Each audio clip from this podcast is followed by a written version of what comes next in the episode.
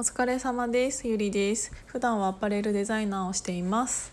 今朝アパレルデザイナーのお仕事についてっていうので一旦喋ったらそれに対してめちゃくちゃ気になってくれた人がいて、それをまた質問形式でヒマラヤ上げてくれてたのでめちゃめちゃねやっぱ真面目だなと思って、自分のやってる仕事でもないだろうし、これからアパレルデザイナーになろうと思ってるわけでもないんだと思うんだけど、服がどうやって作られて大体原価率ってどのぐらいなんだろうとかいろいろめちゃめちゃ考えてくれてて、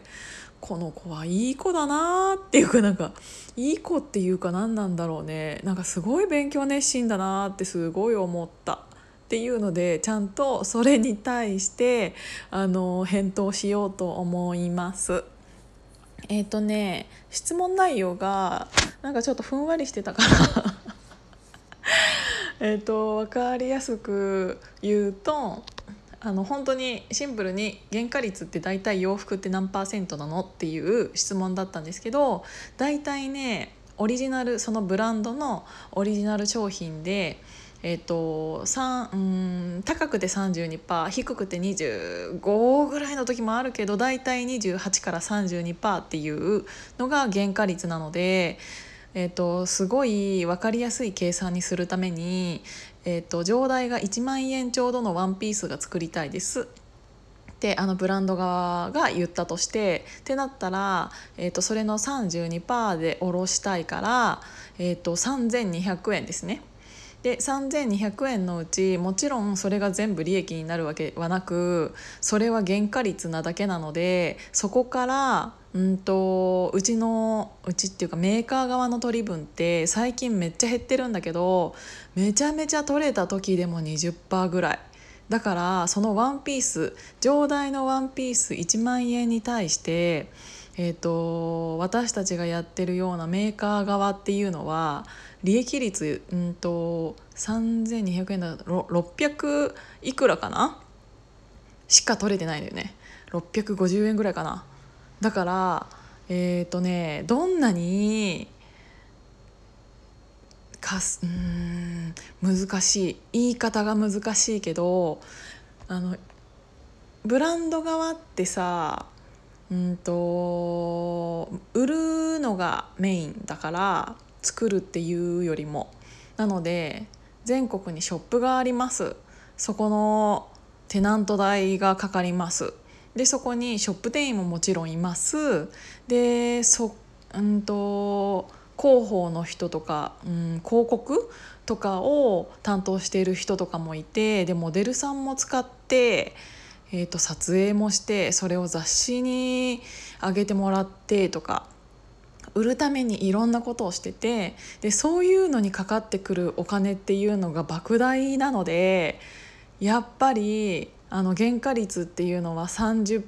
ぐらいに抑えたいっていうのが今のアパレルの大体の計算式かなってなってる。でしかも基本的に在庫が残ってもいいような計算式でそれなので、そもそもね全部が売れると思ってないんですよ。だから 32% っていうことはさ、例えばセールで、1万円のものを 50% オフにしようとしたとしても 5,000 円で売れば、それでも別にアパレル側は利益は出るんですよ。その商品だけのことを考えたらね。ただそれの中にいろんな広告費とかそういうテナント代とかいろんなものが含まれているから、できるだけ原価で売りたいっていうのが今のアパレルの大体の計算式なんですけどっていう感じかな。なので大体皆さんが着ている洋服インポートとかだとまた変わってくるんだけど、セレクトだったら卸っていうものになるので、海外からの例えばマルジェラとかさセリーヌとかさそのセレクトショップに置いてあるブランドによっても全然違うんですけど、そういうものを、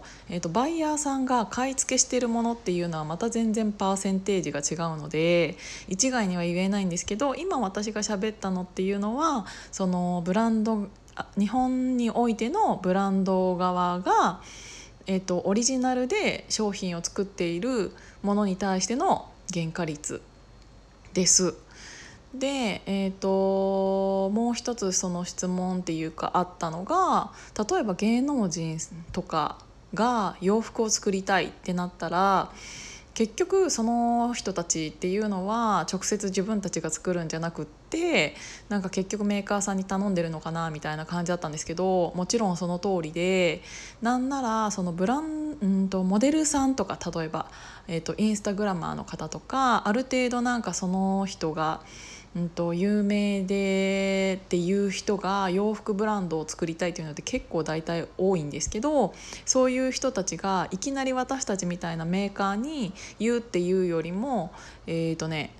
一旦アパレルブランド側にそういう話がいって、でそのアパレルブランド側が結局私たちのメーカーみたいなところに頼んで、私たちが工場に依頼してとか生地屋さんとかセッティングしてとかっていうことの方が多いので、またそうになってくると間に挟まっている人たちが多ければ多いほどそりゃあ高くなるよね。なのでなんか全部が全部そういうやり方なわけではないんですけど、そういう感じの流れになっているので、なんか後から私がまたやりたいブランドにも直結してくるような話なんですけど、やっぱりね、どうしても B2B になると、原価率っていうものをどうしても抑えなきゃいけないから、どんなにいい生地でどんなにいいものがあったとしても、そのブランドの状態に合わないとボツみたいなドロップになることっていうのが多いから、なんかどんどんいい素材ほど使えなくなってるんだよね、今の世の中が。なので B2B っていうやり方っていうのはやっぱりどんどん古くなってきていて、 B2C に切り替えたら、例えばその1万円のものをそのまま、ネットとか自分の、ネットショップとかを開設したとしたら、別に原価率 50% だって全然利益取れるわけじゃん。だってそこから何かが引かれることなんてもうないんだもん。ショップも持っていなければ、広告なんてほぼほぼ今はその自分自身が発信力があればただでいける時代なので、あとはその例えばベースとかだったら、なんか商品の何パーだけそこのベースとかにお金を払ってっていうのでいけるので、いいものっていうのをなんかたくさんこれから作る人っていうのはまた増えてくるんじゃないかなって思ってます。なのでちょっと全然今日っていうかこの話はその質問くれた人に対しての返答